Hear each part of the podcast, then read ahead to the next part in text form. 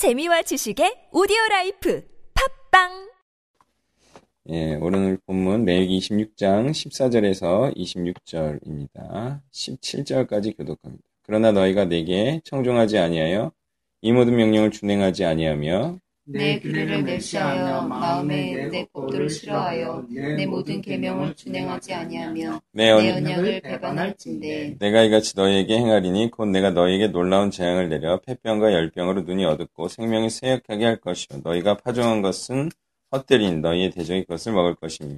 내가 너희를 치리니 너희가 너희의 대적에게 패할 것이요. 너희를 미워하는 자가 너희를 다스릴 것이며 너희는 쫓는 자가 없어도 도망하리라. 아멘.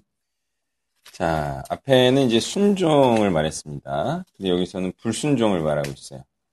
예, 그래서 순종은 축복이고 불순종은 저주다 이렇게 말하고 있습니다. 그리고 예, 또 여기서 말하는 게 경배의 반대는 멸시이고요. 또 좋아하고 어, 영접하는 것의 반대는 싫어하고 거부하는 것이다. 멸시하는 것이다. 이렇게 말하고 있습니다.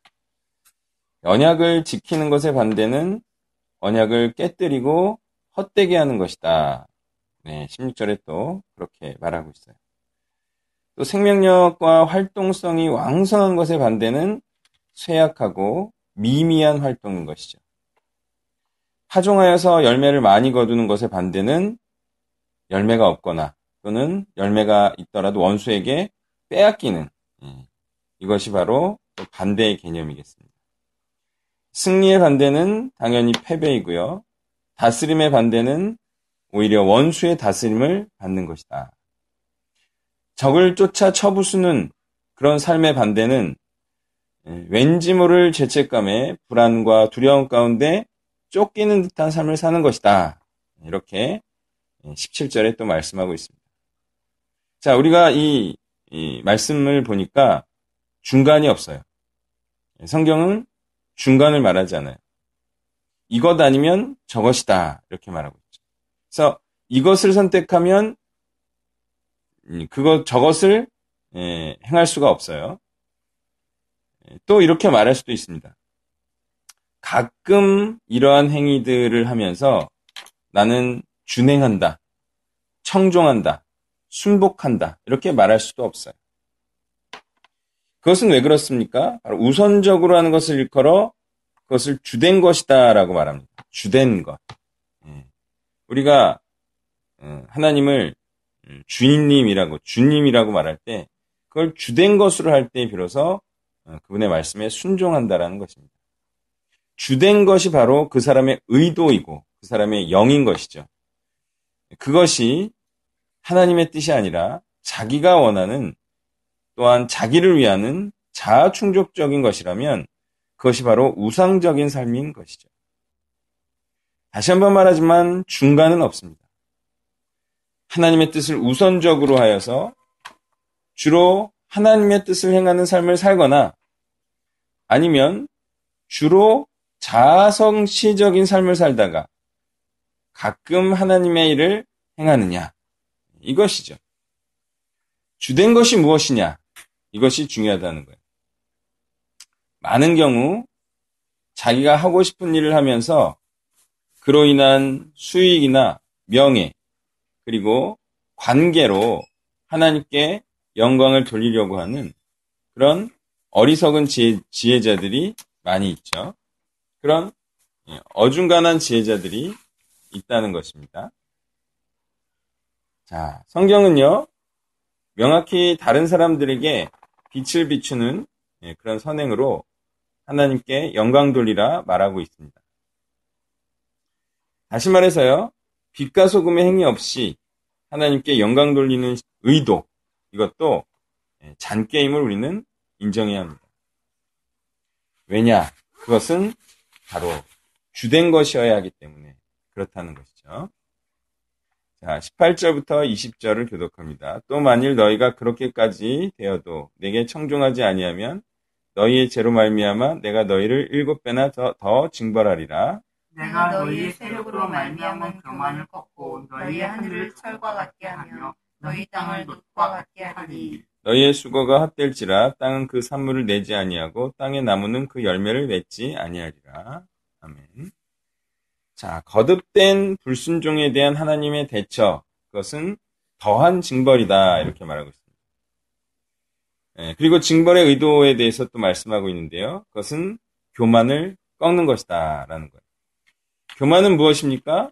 바로 하나님의 뜻 앞에 나의 뜻을 높이는 것을 의미하죠.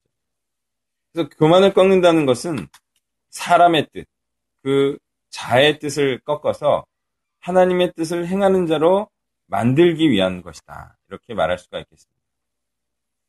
그러나 이런 하나님의 이 선한 시도가 모든 자들에게 시행되는 것은 아닙니다.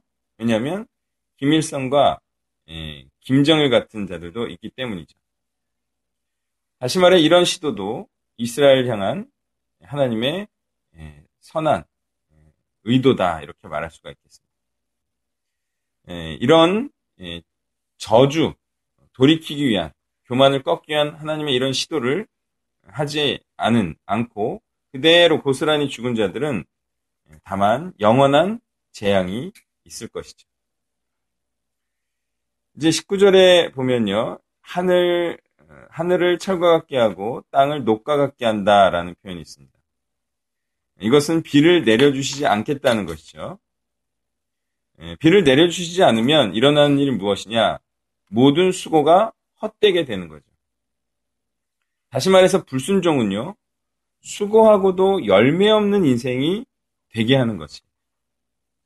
이때 우리는 이 열매라는 것을 돈이나 명예나 부귀 같은 것으로 이해할 수는 없죠.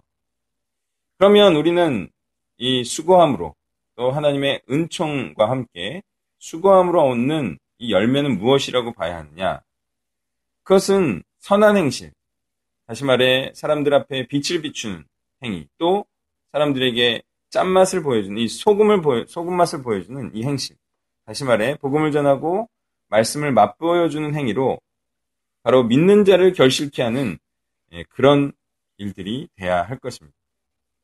또한 선량한 양심을 따라서 윤리나 도덕적인 삶을 살아도 믿는 자와 제자는 나오지가 않겠죠. 음, 그러니까 그런 행위들 로는 그리스도를 영접하게 할 수도 없다는 사실을 알고요. 우리는 윤리도덕적인 삶을 살더라도 결국에는 말씀으로 그리스도를 믿게 하는 사역을 하지 않으면 그런 자의 삶도 헛되다는 사실을 알아야 하겠습니다. 21절부터 끝까지 교독합니다. 너희가 나를 거슬러 내게 청종하지 아니할진데 내가 너희의 제대로 너희에게 일곱 배나 더 재앙을 내릴 것이라. 내가 뒷짐승을 너희 중에 보내리니 그것들이 너희의 움키고 너희의 가축을 멸하며 너희의 수요를 줄이리니 너희의 길들이 황폐하리라. 이런 일을 당하여도 너희가 내게로 돌아오지 아니하고 내게 대항할진대 나 곧 나도 너희에게 대항하여 너희 죄로 말미암아 너희를 칠배나 더 치리라. 내가 칼을 너희에게로 가져다가 언약을 어긴 원수를 갚을 것이며 너희가 성읍에 모일지라도 너희 중에 연병을 보내고 너희를 대적의 손에 넘길 것이며 내가 너희가 의뢰하는 양식을 끊을 때 열 여인이 한 화덕에서 너희 떡을 구워 저구에 갈아주리니 너희가 먹어도 배부르지 아니하리라. 아멘. 자, 여기서 이제 불순종의 삶을 살때 임하는 것이 들짐승이다 말하고 있어요. 그래서 이 들짐승은 자녀를 빼앗아 가고요. 또 하나님께서 베푸신 축복을 끊어버리는 존재로 나오고 있어요. 근데 요한계시록에는 이 짐승에 대해서 경배의 대상이다. 열 뿔이 상징하는 열왕과 함께 권세를 갖는 세상적 권세자로 나옵니다. 다시 말해 탐욕적이고요. 자아 성취적인 것에 자식을 잃어버리는 것을 말하는 것은 아닐까. 하나님께서 주시고자 하는 복을 모두 놓쳐버리게 하는 거죠. 그로 인하여서 일어나는 일은 무엇입니까? 바로 이스라엘, 다시 말해 교회가 황폐해집니다. 그리고 더 이상 교회가 나아가야 할 바와 길이 모호해집니다. 그리고 어지럽혀짐을 의미할 수도 있는 것입니다. 이런 재앙이 닥쳤음에도 교회가 정신을 차리지 못하고 계속 짐승에게 자녀를 갖다 바치는 상황, 그리고 짐승이 자녀를 빼앗아 가도록 방치하는 상황이 지속되면 이제는 하나님과 원수 관계가 되는 것이죠. 그래서 25절 중반부에 보면요. 이스라엘 향해서 언약을 어긴 원수를 갚을 것이며 라고 나오고 있습니다. 이것은요, 너희가 나의 원수가 될 것이다. 남보다도 못한 사이가 될 것이다. 그동안 베푼 사랑이 징후로 돌변하리라. 이런 거와 같겠죠. 그래서 결국에는 스스로 자초한 죽음과 사단의 소나기에 넘어갈 것입니다. 그러면 그때에는 점점 더 생명의 양식을 먹으며 살아가는 삶과는 다른 삶을 살게 될 것입니다.